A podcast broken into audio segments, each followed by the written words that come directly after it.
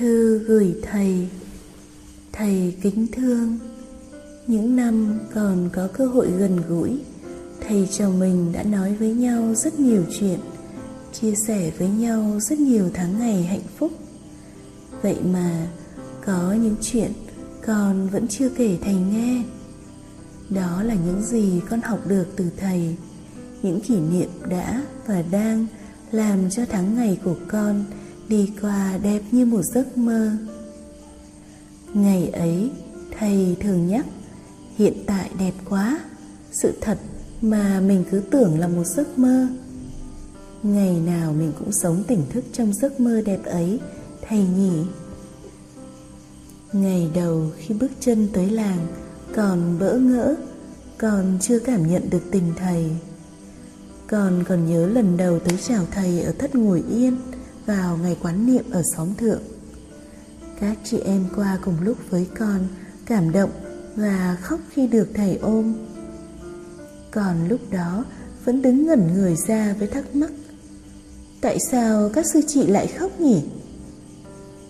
Xuất gia và sống ở việt nam, chúng con không được gần thầy. Với những đứa khờ dại như con thì không thể nào cảm nhận một cách trực tiếp tình thương của thầy chỉ biết thầy qua băng giảng và những câu chuyện của quý thầy, quý sư cô kể thôi. Đến đây ở một thời gian với sự hiện diện của thầy, con mới thấy quý và ấm áp trong lòng. Con kính phục thầy từ cách sống đơn giản, gần gũi đến sự lân mẫn của thầy với tất cả mọi người. Đặc biệt, thầy rất kiên nhẫn với các sư con dại dột và nhút nhát của mình tình thương từ thầy thì luôn có đó từ lúc ban đầu. Sự tiếp nhận của con thì chỉ đến từ từ. Ban đầu, khoảng cách giữa thầy và trò dừng ở mức kính trọng và ngưỡng mộ mà không thể nào có sự thoải mái. Con vẫn sợ và ngại đến chơi. Những lúc ngồi gần thầy thì run lắm. Cảm giác không biết phải làm gì, nói gì thầy biết điều đó. Thầy thường kể bao nhiêu là chuyện, hỏi thăm để con có thể thấy thoải mái hơn. Con chỉ thích mỗi một việc dễ nhất là im lặng ngồi đưa võng cho thầy thôi, mà chẳng cần phải làm gì. Nói chuyện với người lớn, mình biết nói gì bây giờ? Lỡ nói điều gì không phải, không nên nói thì sao? Mà không nói gì thì cứ thấy sợ. Không khí xung quanh bỗng trở nên ngốt ngạt. Có lần thầy hỏi con sao ngồi với thầy con có thấy thoải mái không? Con trả lời dạ được ạ. À, chỉ cần đừng nói gì là được vì con không biết nói gì đâu. Thầy chỉ cười và động viên không cần nói gì đâu con chỉ cần ngồi chơi thở cảm thấy thoải mái là đủ rồi.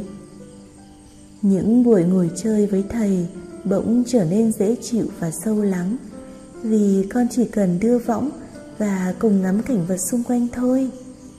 Tình thầy trò bắt đầu từ đó một cách êm đềm, thầm lặng.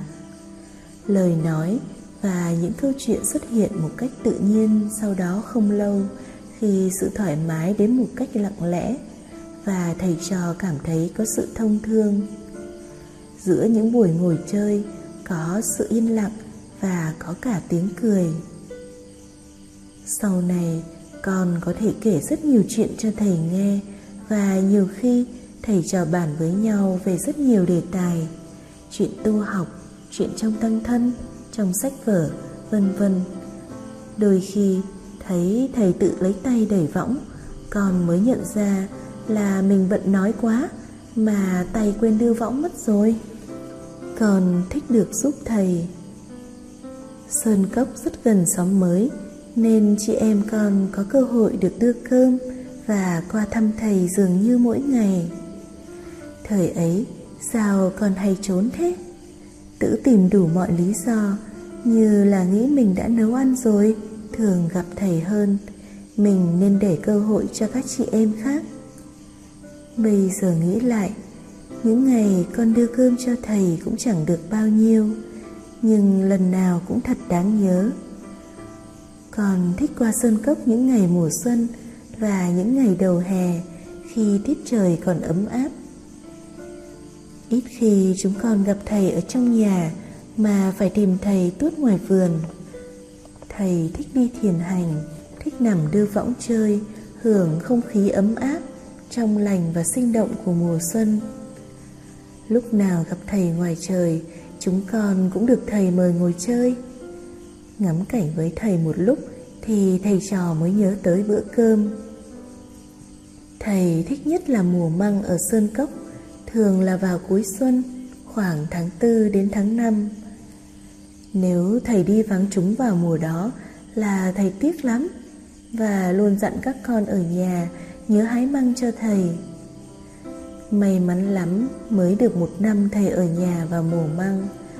Vậy là tha hồ mà tận hưởng những phút giây bẻ măng, lột măng, luộc măng cất tủ lạnh. Và thế nào thầy cũng kho sẵn một nồi với đậu hũ để đãi các sư con đến ăn cơm chung. Măng thầy kho chín mềm, có vị cay cay của tiêu, ngon tuyệt. Các anh chị em chúng con Đứa nào đến làng cũng mơ ước được thưởng thức món măng kho của thầy ăn với cơm trắng, nhất là vào những ngày đông lạnh. Còn thích sự giản dị, mộc mạc của thầy. Có lần, sau khi dạy các chị em bẻ măng xong, thầy dạy con ra vườn rau với thầy để hái xà lách thêm cho bữa cơm chiều. Rau ở vườn thầy mùa xuân tươi tốt lắm. Tiết trời thuận lợi nên xà lách lên xanh non mơn mởn. Con chỉ đi theo giúp, mà không biết mình sẽ giúp gì. Tới nơi, thầy cầm kéo cắt rau, rồi xoay qua con, thì con không có rổ để đựng. Vậy là thầy bay cho con túm tà áo nhật bình phía trước lên, tạo thành cái rổ để đựng rau. Con thấy vui vui làm theo. Thầy trò cứ thong thả hái rau thầy hái được lá nào thì bỏ vào cái rổ áo của con. Con chỉ việc tón tên theo thầy. Sau đó, thầy cho vào nhà và chúng con được đãi thêm món rau trộn tươi ngon nữa. Một buổi chiều qua sơn cốc vào lúc trời sắp chuyển mưa, thầy nhờ con. Con giúp thầy chạy ra vườn lấy cái võng hồi chiều thầy nằm vào, không thì trời mưa ướt phải chạy mới kịp, nhưng phải chạy trong chánh niệm. Thực ra thì con thường lén chạy những lúc gấp gáp cho chuyện gì đó. Dù biết như vậy là không được phép và đánh mất bước chân của mình. Nhưng được thầy nhờ chạy và chạy trong chánh niệm thì khác. Cảm giác vui và ý thức là mình đang chạy, làm con có mặt trọn vẹn cho những gì con đang làm và vừa kịp trước lúc trời mưa xuống con giỏi quá thầy ha lúc còn nhỏ tuổi Đôi khi có gì lo lắng, thắc mắc, con thường hỏi thầy để được chỉ dạy. Khi chuẩn bị bước tới năm tuổi của mình, con có một sự lo lắng nhỏ là lo bị xui xẻo. Thông thường, mình hay lo lắng cho những gì thường xảy ra nhất, rồi ai ai cũng tin như vậy, và thành ra nó trở thành một sự thật, và là chuyện đương nhiên nếu nó có xảy ra. Dần dần, con cũng tin vào những gì phần đông mọi người đều tin. Và thay vì chỉ cần cẩn thận thôi Trong con có thêm một nỗi lo lắng. Trong một lần gặp thầy, Con đã chia sẻ với thầy sự ngại ngần của con Khi phải bước tới một năm phía trước. Con lo rằng có thể năm đó sẽ có nhiều thử thách trông gai. Thầy chỉ mỉm cười Xoa đầu con và khuyến khích con đừng lo, thử thách là một chuyện bình thường ai ai cũng gặp, miễn là con giữ được cho tâm mình thật mạnh mẽ và trong sáng. Thế nào, mọi chuyện cũng đi qua một cách dễ dàng và ý nghĩa. Nhờ đó mà con có thể bỏ đi những lo nghĩ trong lòng và bước tới một cách mạnh mẽ, không những một năm mà cả những năm sau đó. Quả thật, năm đó con có gặp chuyện gì to tát lắm đâu chỉ một vài chuyện rắc rối vụn vặt nhưng vì đã chuẩn bị tâm lý sẵn sàng rồi nên con đã đi qua một cách an ổn sau này mỗi khi có cảm tưởng mình sắp phải đối diện với chuyện gì đó có thể khó khăn con biết mình phải chuẩn bị đầy đủ hành trang đó là sự bình an niềm tin và trái tim thật trong sáng. Để có được sự bình an, con luôn nhắc mình nương theo thời khóa của đại chúng để tu tập và để tâm tới những gì đang có mặt trong thân tâm của mình, cũng như những gì diễn ra xung quanh với các chị em. Còn chú tâm vào sự tu tập để tìm lại sự quân bình cho mình, tránh niệm từ những điều nhỏ nhặt nhất giúp con gom góp được năng lượng và niềm vui để còn có thể giữ gìn được những năng lượng quý giá đó cho những ngày hơi thiếu nắng, như cất củi trong mùa đông vậy. Và lỡ nếu có gì xui, thì nó cũng đã xui rồi. Làm sao để xử lý cho tốt thì hay hơn là lo lắng về điều đó thêm nữa. Thầy quen tự làm mọi việc cho mình, ít khi nhờ ai giúp đỡ. Thực ra, lúc thầy còn khỏe làm thị giả cho thầy còn chỉ chơi và hưởng thụ tình thương nơi thầy thôi, mà không được thầy nhờ làm gì nhiều.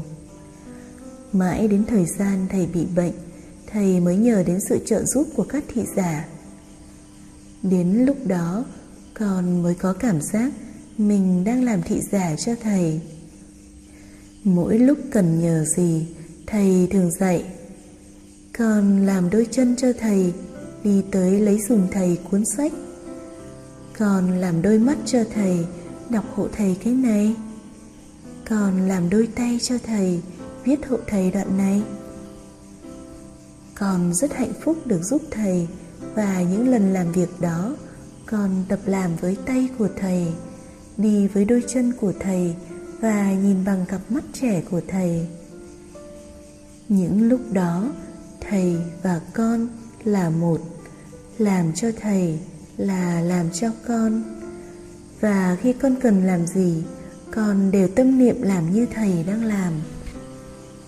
Những thời gian sau này, mỗi lần con đánh mất mình hoặc thiếu đi năng lượng vững chãi, con thường mời thầy ở lại với hơi thở, bước chân và cả con người của con để những gì con làm có thể có được sự bình an và thảnh thơi hơn như những gì thầy đã từng làm. Thời gian khó khăn nhất mà con phải đối diện và trải qua là thời gian thầy bệnh. Chuỗi ngày đó là những tháng ngày đáng nhớ, đầy thử thách trông gai, nhưng cũng đầy những kỷ niệm và bài học cho mỗi thành viên trong đại chúng, cũng như cho mỗi anh chị em đang bên thầy và đang giữ cùng một nhịp điệu với thầy, giữ niềm tin những tháng ngày đó, con rất kính phục sự đều đặn và mạnh mẽ của thầy. Sức mạnh và niềm tin đó truyền qua chúng con một cách rõ ràng và đều đặn. Vì vậy, tất cả các anh chị em thị giả đều một lòng liên tục có mặt, hoạt động, đi tới và chỉ cần theo chỉ dẫn của thầy thôi mà đã không xuể rồi. Tuy bị bệnh, thầy vẫn duy trì những công tác hàng ngày thầy thường làm như dịch kinh, tìm cách để giải thích và dạy những giáo pháp làm sao cho các con dễ hiểu, có thể áp dụng thực tập trong những sinh hoạt hàng ngày và quán chiếu về những gì đang xảy ra để công phu thêm vững chãi. Bất cứ lúc nào, thầy của chúng con cũng đầy nhiệt huyết và đầy năng lượng trẻ trung trong lòng. Nếu có một ước mong cho thầy nghỉ ngơi để thầy khỏe, còn hay gọi đó là enjoy tuổi già, thì đó chỉ là mong ước và suy nghĩ của riêng con thôi. Nó đâu có ăn khớp gì với trí nguyện và trái tim luôn trẻ của thầy. Trong khoảng thời gian sau này, thầy đau nhiều, chân bắt đầu nặng và yếu. Vì đã quen với việc tự chăm sóc bản thân mình, thầy phải tập làm quen và cố gắng chấp nhận từ từ sự giúp đỡ của các sư con mỗi khi sắp phải đứng dậy từ ghế hay từ giường của mình, thầy luôn muốn thử sức, cố gắng tự làm. Anh chị em con luôn đứng đằng sau thầy để quan sát và sẵn sàng giúp đỡ nếu thầy cần. Câu mà thầy thường dùng để tự cổ vũ mình đó là, i can do it. Thầy có thể làm được. Cùng lúc đó, anh chị em đồng thời là một dàn cổ vũ cùng ngân nga. You can do it, you can do it. Cho dù có thành công hay không, cả thầy và trò đều giữ vững tinh thần và có niềm vui trong những phút giây đó. Những lúc chưa thành công, thầy chỉ nói, chưa được. Và tất nhiên là vẫn tiếp tục cho những lần sau. Những năm qua, còn chỉ là một chuyện thôi đó là phải tập làm một người lớn. Đã biết không còn một lựa chọn nào khác ngoài sự cố gắng để tự chăm sóc chính mình, đồng thời giúp thầy, giúp các sư chị chăm sóc các sư em và xây dựng tăng thân. Nên con không thể trì hoãn và không có lý do gì khác để trốn tránh trách nhiệm.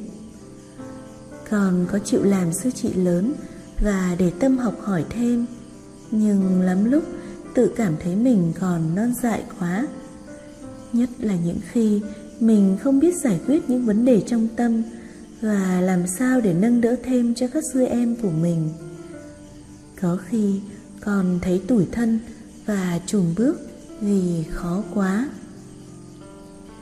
Những lúc như vậy con nhớ tới hình ảnh thầy đã cố gắng như thế nào và tự động viên mình, nên con cũng thường nói với bản thân I can do it. Đồng thời, con cũng nghe thầy trong con khích lệ, con làm được mà. Nên con có thêm động lực ngẩng đầu lên mà bước tới. Và nếu có không thành công, con cũng sẵn sàng thử lại lần nữa và thử bằng cách khác. Thể nào cũng có cách nào đó tốt hơn cho một vấn đề và không bao giờ có cách hay nhất cố định cho mãi mãi có một điều rất rõ mà những năm qua thầy và chúng con đều thấy. Đó là các con của thầy, người nào cũng đang lớn lên, cứng cáp hơn. Tất cả đang cùng nhau tiếp tục công trình xây dựng tăng thân và giúp đời như thầy đã mở đường. Khi nào chúng con có sự hòa hợp và thương yêu nhau là con biết chúng con đang tặng thầy món quà quý giá nhất thầy kính thương. Có những ngày nghe tin thầy không khỏe, thì con hơi hướng tâm về bên ấy và nhận diện mình đang lo lắng. Đôi lúc, mong ra khoảng cách địa lý không xa vời như vậy, để tất cả chúng con được gặp thầy, thấy thầy và có sự an tâm trong lòng. Đã bao lần nắm tay thầy và thầy trò cùng hòa một nhịp thở. Ấm áp nhất là cảm giác thật sự có mặt cho nhau.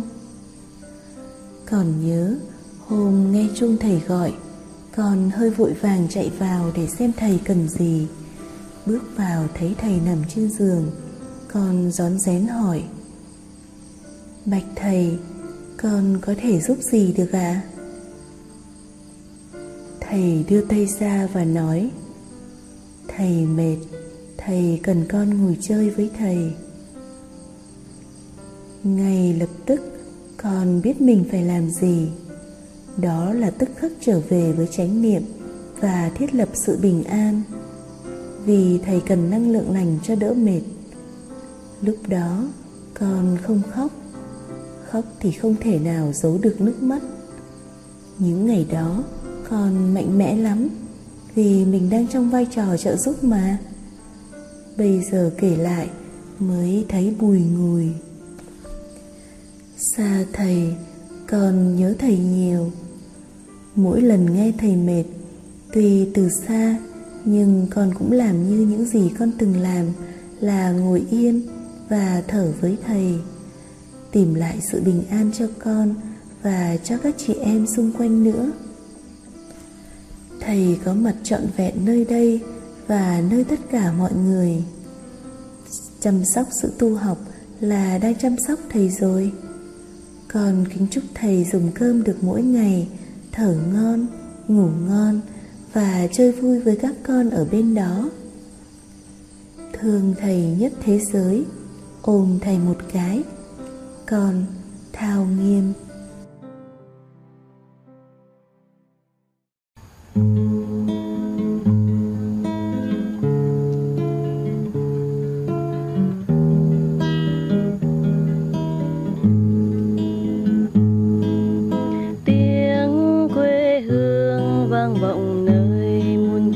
tim hòa bước chân em muôn nẻo đường thầy qua lòng hàng ước mong một ngày có con đường đi sáng đẹp để hiến dâng thân này cho núi sông. Tình thương gửi trao thế nhân như hoa ngắn hương mang nụ cười cho ngày mai tươi.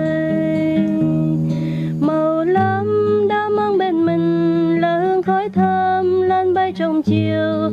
Hồn quê vẫn mãi trong tim, hương đất mẹ bay khắp nơi. Thầy tình thương biến khơi, ôm ấp bao đàn con. Nguyện cùng nhau bước đi như một dòng sông. Bồ đề chiếu soi thắp lên ngọn đèn tâm trăng luôn mát trong mặt trời lên ấn dương. Ngày ấy những đóa sen hồng nhà nâng gót tiên thế tôn giang chân. Ngày nay sen săn múa rêu hè cân vui cười tiếp nhận ra tài. Có con đường đi ấn sang từ bi soi đường.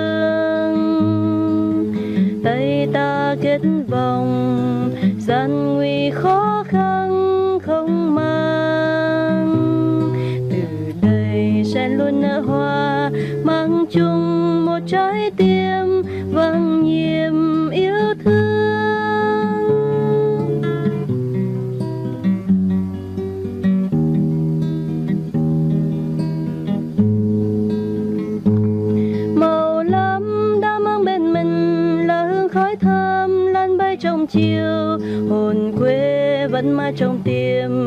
đất mẹ bay khắp nơi. Thầy tình thương biến khơi, ôm ấp bao đàn con. Nguyện cùng nhau bước đi như một dòng sông. Bồ đề chiếu soi thắp lên ngọn đèn tâm. Trăng luôn mắt trong mắt trời lên ánh dương.